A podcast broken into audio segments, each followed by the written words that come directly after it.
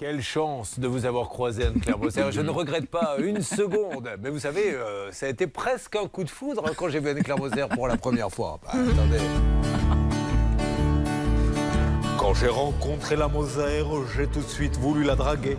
Son ex m'a dit offre le champagne et normalement le tour est joué.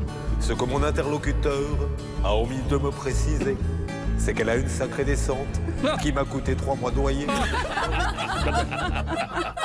C'est la vérité. C'est la vérité. On se retrouve dans quelques instants pour l'appel en direct sur RTL.